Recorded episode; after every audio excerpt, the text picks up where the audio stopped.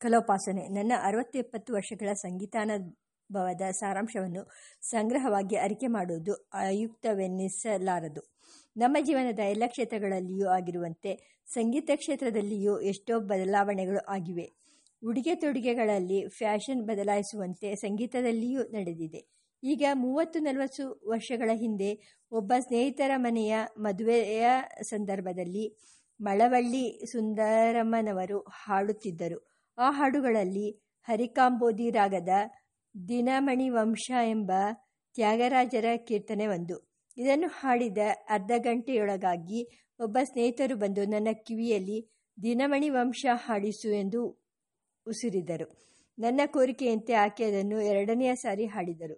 ಇನ್ನು ಮುಕ್ಕಾಲು ಗಂಟೆಯಾದ ಬಳಿಕ ಮತ್ತೊಬ್ಬರು ಸ್ನೇಹಿತರು ದಿನಮಣಿ ವಂಶ ಬೇಕೆಂದು ಸೂಚಿಸಿದರು. ನಾನು ಅದನ್ನು ಆಕೆಗೆ ಹೇಳಿದಾಗ, ಆಕೆ, ಈಗ ಎರಡು ಸಾರಿ ಆಯಿತಲ್ಲ ಎಂದರು. ನಾನು ಹೇಳಿದೆ, ಕೇಳುವವರಿಗೆ ಬೇಸರವಿಲ್ಲದಿದ್ದರೆ ಹಾಡುವವರಿಗೆ ಏಕೆ ಬೇಸರ? ಬೇರೊಂದು ಕಚೇರಿಯಲ್ಲಿ ನೀವು ಹಾಡುವುದಿಲ್ಲವೇ?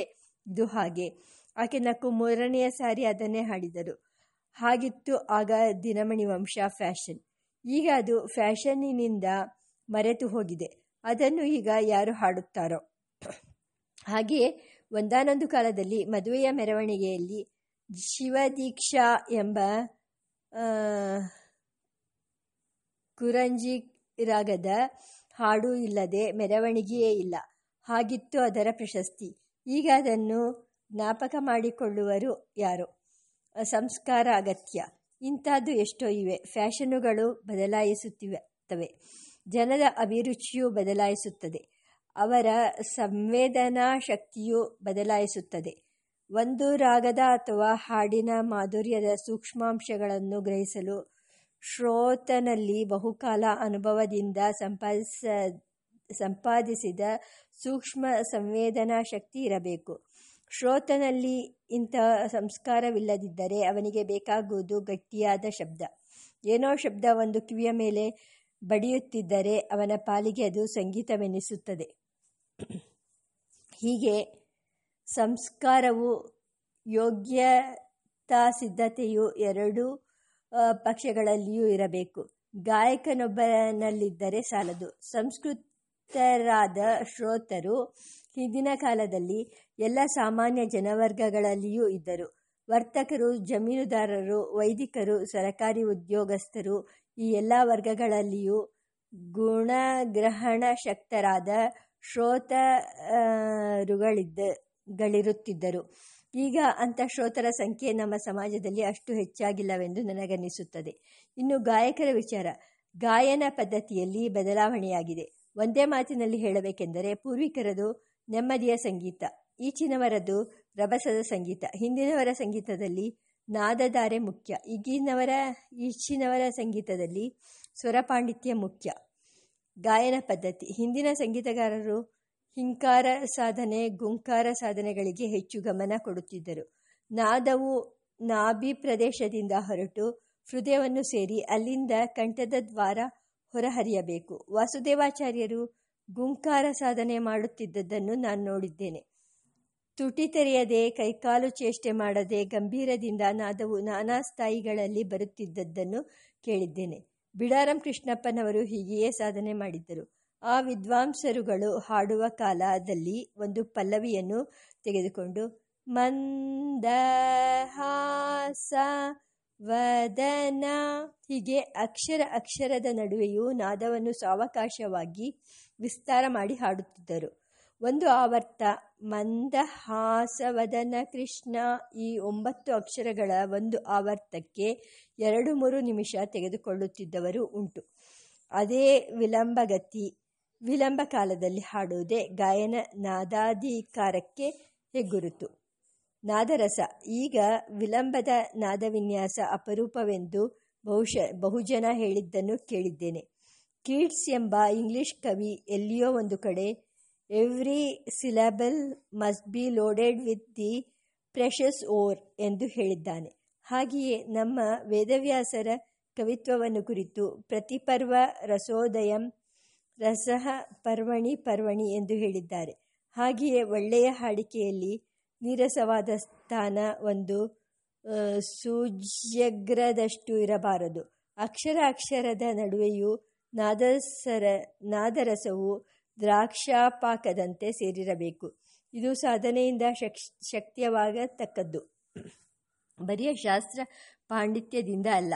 ಮಹಾನುಭಾವರಾದ ವೀಣಶೇಷಣ್ಣನವರು ಯಾವುದೋ ಒಂದು ಬಾರಿ ಕಚೇರಿಗಾಗಿ ಮದರಾಸಿಗೆ ಹೋಗಿ ಅಲ್ಲಿ ಮೂರು ನಾಲ್ಕು ದಿನ ಬಿಡಾರ ಮಾಡಿದ್ದರು.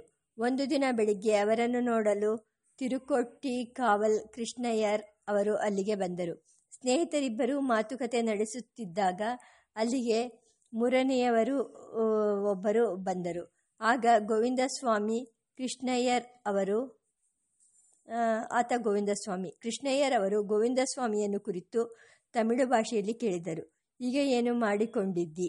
ಅಭ್ಯಾಸ ಮಾಡಿಕೊಂಡಿದ್ದೇನೆ. ಹಾಗಾದರೆ ಕೊಂಚ ನುಡಿಸು ಕೇಳೋಣ. ನಾನು ವಾದ್ಯ ತಂದಿಲ್ಲವಲ್ಲ ಈಗೋ ವಾದ್ಯ, ಇದನ್ನು ತೆಗೆದುಕೋ. ಹೀಗೆ ಹೇಳುತ್ತಾ ತಾವು ತೋಳಿನಲ್ಲಿ ತಗಲಿ ಹಾಕಿಕೊಂಡಿದ್ದ ಪಿಟೀಲು ಚೀಲವನ್ನು ಗೋವಿಂದ ಸ್ವಾಮಿಗೆ ಕೊಟ್ಟರು. ಕೃಷ್ಣಯ್ಯರು ಬಗಲಿಗೆ ಯಾವಾಗಲೂ ಒಂದು ಚೀಲ ತಗಲಿ ಹಾಕಿಕೊಂಡು ಅದರಲ್ಲಿ ವಾದ್ಯ, ಕಮಾನು, ಕಮಾನಿಗೆ ಹಾಕುವ ರೆಸಿನ್ ಪುಡಿ ಇವನ್ನಿಟ್ಟುಕೊ, ಇಟ್ಟಿರುತ್ತಿದ್ದರು. ಊಟ ಮಾಡುವ ಕಾಲದಲ್ಲಿ ಮಲಗುವಾಗಲೂ ಅದು ಪಕ್ಕದಲ್ಲಿಯೇ ಇರುತ್ತಿತ್ತು. ಗೋವಿಂದಸ್ವಾಮಿ ಆ ಪಿಟಾಲ, ಪಿಟೀಲನ್ನು ತೆಗೆದುಕೊಂಡು ಕೇಳಿದರು. ಏನು ನುಡಿಸಲಿ? ನಿನಗೆ ಚೆನ್ನಾಗಿ ಅಭ್ಯಾಸವಾಗಿರುವುದನ್ನು ನುಡಿಸು. ಗೋವಿಂದಸ್ವಾಮಿಯವರು ಪ್ರಸಿದ್ಧವಾದ ವಿರಿಭೂಣಿ ವರ್ಣವನ್ನು ಮೂರು ಕಾಲದಲ್ಲಿ ನುಡಿಸಿದರು. ಅದನ್ನು ಕೇಳಿ ಕೃಷ್ಣಯ್ಯರವರು, ಪರವಾಗಿಲ್ಲ, ನನ್ನ ಕಮಾನಿಗೆ ರೆಸಿನ್ ತಿಕ್ಕುವುದಕ್ಕೆ ಅರ್ಹನಾಗಿದ್ದಿ. ಗೋವಿಂದಸ್ವಾಮಿ ಅದು ತಮ್ಮ ಅನುಗ್ರಹ ಎಂದು ವಿನಯದಿಂದ ಹೇಳಿ ಅಪ್ಪಣೆ ಪಡೆದು ಹೊರಟು ಹೋದರು. ಬಳಿಕ ಶೇಷಣ್ಣನವರು ಕೃಷ್ಣಯ್ಯರ್ ಅವರನ್ನು ಕುರಿತು ಕೇಳಿದರು. ಅದೇನು ಹಾಗೆ ಹೇಳಿದಿರಿ? ಇನ್ನು ಅದಕ್ಕಿಂತ ಹೆಚ್ಚಾಗಿ ನುಡಿಸುವುದಕ್ಕಾಗುತ್ತದೆಯೇ? ಕೃಷ್ಣಯ್ಯರವರು ತಾವು ಪಿಟೀಲನ್ನು ಕೈಗೆ ತೆಗೆದುಕೊಂಡು ಗೋವಿಂದ ಸ್ವಾಮಿಯವರು ನುಡಿಸಿದ್ದ ಮೂರನೆಯ ಕಾಲದಿಂದ ಆರಂಭಿಸಿ ಅಲ್ಲಿಂದಾಚೆಗೆ ಇನ್ನೂ ಮೂರು ಕಾಲ ನುಡಿಸಿದರಂತೆ. ಶೇಷಣ್ಣನವರು ಎದ್ದು ನಿಂತು, ಅಯ್ಯ, ನೀವು ಮನುಷ್ಯರಲ್ಲ, ರಾಕ್ಷಸರು. ಅಥವಾ ಪಿಶಾಚಿ. ಇಂಥ ಸಾಧನೆ ಮಾಡುವವರು ಭೂಲೋಕದಲ್ಲಿ ಇರುತ್ತಾರೆಯೇ? ಶೇಷಣ್ಣನವರು ಅದೇ ವರ್ಗಕ್ಕೆ ಸೇರಿದವರೆಂದು ವಾಸುದೇವಾಚಾರ್ಯರು ಸೂಚಿಸಿ ಬರೆದಿದ್ದಾರೆ. ಅವರ ಸಾಧನೆಯೂ ಹಾಗೆಯೇ. ಯಮ ಸಾಧನೆ. ಒಂದೊಂದು ಸ್ವರವನ್ನು, ಒಂದೊಂದು ಸ್ವರಾಂಶವನ್ನು ನುಡಿಸಿ ನುಡಿಸಿ, ಬೆಟ್ಟವನ್ನು ಸವೆಯಿಸಿ ಸವೆಯಿಸಿ, ತಂತಿಯನ್ನು ಪಳಗಿಸಿ ಪಳಗಿಸಿ, ಸರ್ವಾಂಗ ಸಂಪೂರ್ಣವಾಗಿ ಇಂಗ್ಲಿಶಿನಲ್ಲಿ ಪರ್ಫೆಕ್ಟ್ ಎಂದು ಹೇಳುವಂತೆ ಸ್ವಾಧೀನಪಡಿಸಿಕೊಂಡಿದ್ದವರು ಶೇಷಣ್ಣನವರು. ಅಭ್ಯಾಸ ನಿಷ್ಠೆ. ಕೃಷ್ಣಯ್ಯರ್ ಅವರು ಪಿಟೀಲು ನಾಲ್ಕು ತಂತಿಗಳಲ್ಲಿ ಯಾವ ಯಾವ ತಂತಿಯಿಂದ ಯಾವ ಯಾವ ಮಿಲಿಮೀಟರಿನಲ್ಲಿ ಕೈಯನ್ನು ಹೇಗೆ ಹೇಗೆ ತಿರುಗಿಸಿದರೆ ಯಾವ ಯಾವ ಸ್ವರಾಂಶ ಆವಿರ್ಭವಿಸಿತೆಂಬುದನ್ನು ಚೆನ್ನಾಗಿ ಅರಿತುಕೊಂಡಿದ್ದರು. ಭೋಜನ ಕಾಲದಲ್ಲಿಯೂ ಅವರ ಮನಸ್ಸಿನ ಒಳಗಡೆ ಸಪ್ತಸ್ವರಗಳು ನಾನಾ ಭಂಗಿಗಳೇ ನಡೆದಾಡುತ್ತಿದ್ದವು. ಅವರಿಗೆ ಒಂದು ಹೊಸ ನಾದಭಾವವೋ ಸ್ವರಭಂಗಿಯೋ ಮನಸ್ಸಿಗೆ ಹೊಳೆದಾಗ ಊಟ ನಿಲ್ಲಿಸಿ ಅಲ್ಲಿಯೇ ಕೈ ತೊಳೆದು ಪಿಟೀಲ್ನ ಮೇಲೆ ಆ ಹೊಸ ಸ್ಫೂರ್ತಿಯನ್ನು ಪ್ರಯೋಗಕ್ಕೆ ತರುವರು. ಅದು ಸುಂದರವೆಂದು ಮನಸ್ಸಿಗೆ ಸ್ಥಿರಪಡುವವರೆಗೂ ಊಟ ಮರೆತು ಹೋಗುವುದು. ಸಂಗೀತ ಪ್ರಶ್ನೆಗೆ ಉತ್ತರ ದೊರೆಯಿತೆಂದು ದೃಢವಾದ ಮೇಲೆ ಮತ್ತೆ ಕೈ ತೊಳೆದು ಊಟ ಮುಗಿಸುವರು. ಇಂಥದ್ದು ಕೃಷ್ಣಯ್ಯರ್ ಅವರ ಅಭ್ಯಾಸ ನಿಷ್ಠೆ ಈ ಮೇಲಿನ ಸಂಗತಿಗಳು ಪ್ರಾಮಾಣಿಕರಿಂದ ನನಗೆ ತಿಳಿದು ಬಂದವು. ಪೂರ್ವಕಾಲದ ಕಲೋಪಾಸಿಗಳ ಸಾಧನ ಶ್ರದ್ಧೆಯನ್ನು ತೋರಿಸುವುದಕ್ಕಾಗಿ ಅದನ್ನು ಇಲ್ಲಿ ಉದಾಹರಿಸಿದ್ದೇನೆ. ಎಲ್ಲ ಪೂರ್ವ ವಿದ್ವಾಂಸರು ಶೇಷಣ್ಣನವರು ಕೃಷ್ಣಯ್ಯರ್ ಅವರು ಆಗಿದ್ದರೆಂದು ನಾನು ಹೇಳುತ್ತಿಲ್ಲ. ಪೂರ್ವಿಕರ ಧ್ಯೇಯ ಎಷ್ಟು ಮಾತ್ರದಾಗಿತ್ತೆಂಬುದನ್ನು ಸೂಚಿಸುವುದಷ್ಟೇ ನಮ್ಮ ಈಗಿನ ಉದ್ದೇಶ.